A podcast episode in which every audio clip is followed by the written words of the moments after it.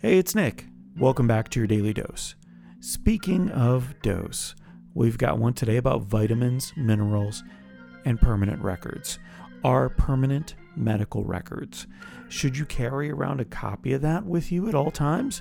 Bob's dad does, and it seems like a really good idea. Enjoy. So tell me about your your trip to the vitamin aisle with your old man. It was interesting. So I've been trying to do stuff with him that is more practical when I go over there, because otherwise we just sit and watch TV. Yeah, yeah. Which, And- but that has some value too. Oh, Him look, having some I'm- company. having company and hanging out and doing that but you know going out and doing stuff it feels like we're accomplishing more especially if i let him uh, and i'm a little white knuckled when this happens but if i let him drive or Is he if- n- not driving well these days, or is he never? been he good driver? probably shouldn't be right like it is uh it is he's probably on the cusp of like losing that Yeah. as an opportunity Well, on the cusp, and you're good for letting it take it right up to the edge. yeah You know, but I but I've seen it happen. And Patty's had to tell a number of people that they can no longer drive, and it's a Yeah. really hard conversation. That's a tough conversation Yeah. because it's so ingrained in our personalities. Like that's our, you know, I, sorry, there's a polarizing word. It's called freedom, but that is, you oh, know, Oh, in the in the in the sense of what we should be using it for. That is Yeah. genuine freedom. To, I remember when I was 16 and I couldn't wait to get my driver's license so I could get away. it's like having your wings clipped. Yeah. You know, it's like you can only do so many things. Although with Uber and Lyft and stuff like that, Oh, there's a number of different ways they can get around. They can get the food delivered to them, all of those things. But But, still. yeah, being able to just jump in the car and go somewhere is a big part of uh, our culture. Really, is what it comes down to. But yeah, so we're we're there, and I'm just looking at this aisle of vitamins, and he's grabbing stuff, and you know, I'm remembering all the studies that I've looked at that say some say you should take vitamins, you should OD on vitamin C if you want a good immune system and all that stuff. And then there's like all the studies that just say, yeah, you know that stuff just passes right through you. yeah, yeah. Like it doesn't expensive actually urine. go into your bloodstream or do any of the things that it's supposed to. At best, it's you know a little bit of a uh, what do you call it when it doesn't actually do anything. Placebo. That's the one Yeah. and you can do the placebo. Is that a dance too? No. oh, I'm thinking Placido Domingo.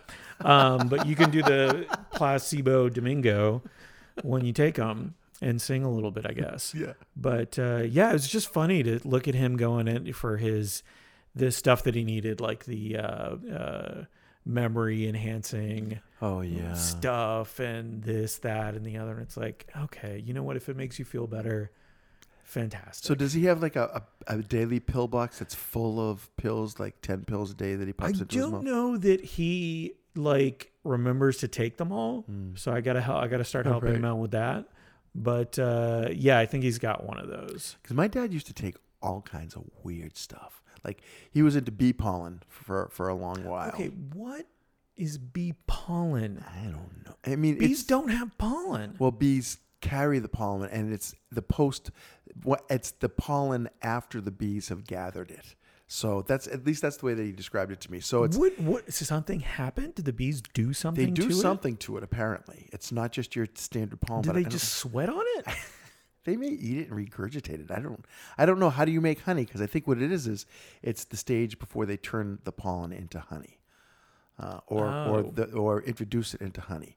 But but he used to get this. It was, he had vitamin E, vitamin C, vitamin D. I mean, he had uh, he literally had this brick of a pill box, and he would dump a pile of pills into and the pills it's the wrong term because pills sounds like they're all medications but they're you know supplements Supplements, yeah. uh, but I never, I never saw that you know he was living any healthier than anyone else after doing that. Well, and I will say our bodies are designed terribly because there's no readout screen that says you're low on this, you could use more of that. Are you sure about that donut? That's so funny. Any of those things. Like this the is feedback not, mechanism's the problem. Because really, I mean, and I know you're being facetious, but it's like this body is so amazing. So, It's got I- some good features. well, you think right? about this. Okay, you take, let's just say you take a handful of pills each day, right? Yeah.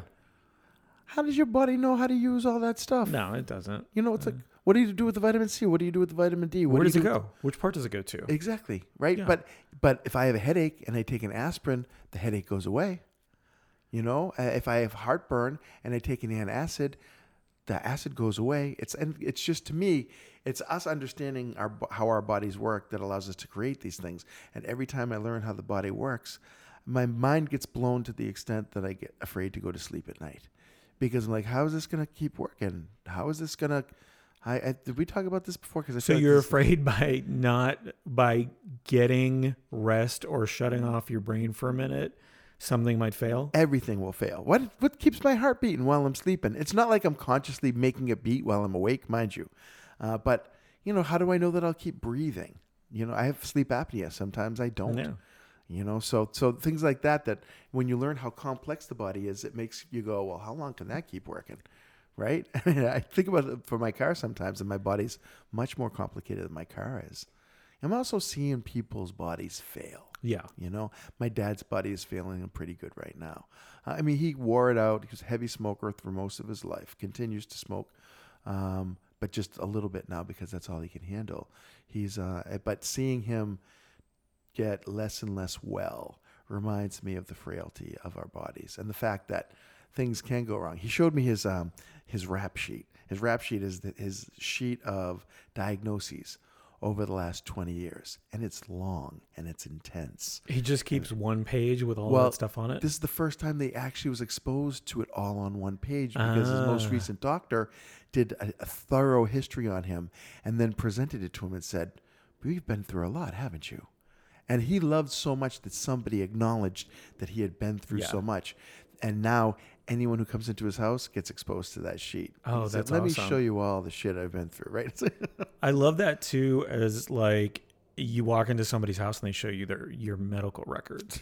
I like that idea. Like here's some X-rays. Post it on the door. I still have one of. Uh, I think I still have some pictures of Beatrice, the weird like tumor-like thing that they took out of uh, my abdomen. I think I forgot that you named it Yeah, Beatrice. Beatrice, because it was next to my pancreas. Beatrice so kind of rhymed. pancreas. Yeah, but it was a lymphangioma, the thing that sometimes people get on their necks. Like a goiter. yeah, Yeah. yeah, yeah. I had a goiter. How long ago did that happen? Uh, 2005. And you did you keep it? I did not keep it. Oh yeah, because why would you? yeah, I uh, let it up for adoption. Oh And so I'm hoping it went to a good home. I hope, I'm hoping Beatrice went to a good home.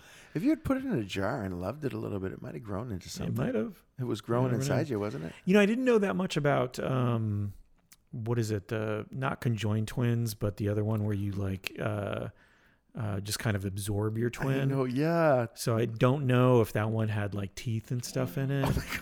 so maybe that was one of those things. Hey gang, it's Bob. Hey, let me offer you a little knowledge to cleanse your memory of the image of the teeth of a prenatally absorbed twin. I looked up bee pollen, which is also known as bee bread or ambrosia. It's a ball or pellet of field gathered flower pollen packed by worker honeybees and used as the primary food source for the hive. It consists of simple sugars, protein, minerals, and vitamins, fatty acids, and a small percentage of other things. Bee pollen is stored in brood cells mixed with saliva and then sealed with a drop of honey. Mmm, they had me at saliva. That's all for this episode of The Dose, my friends. We'll catch you next time.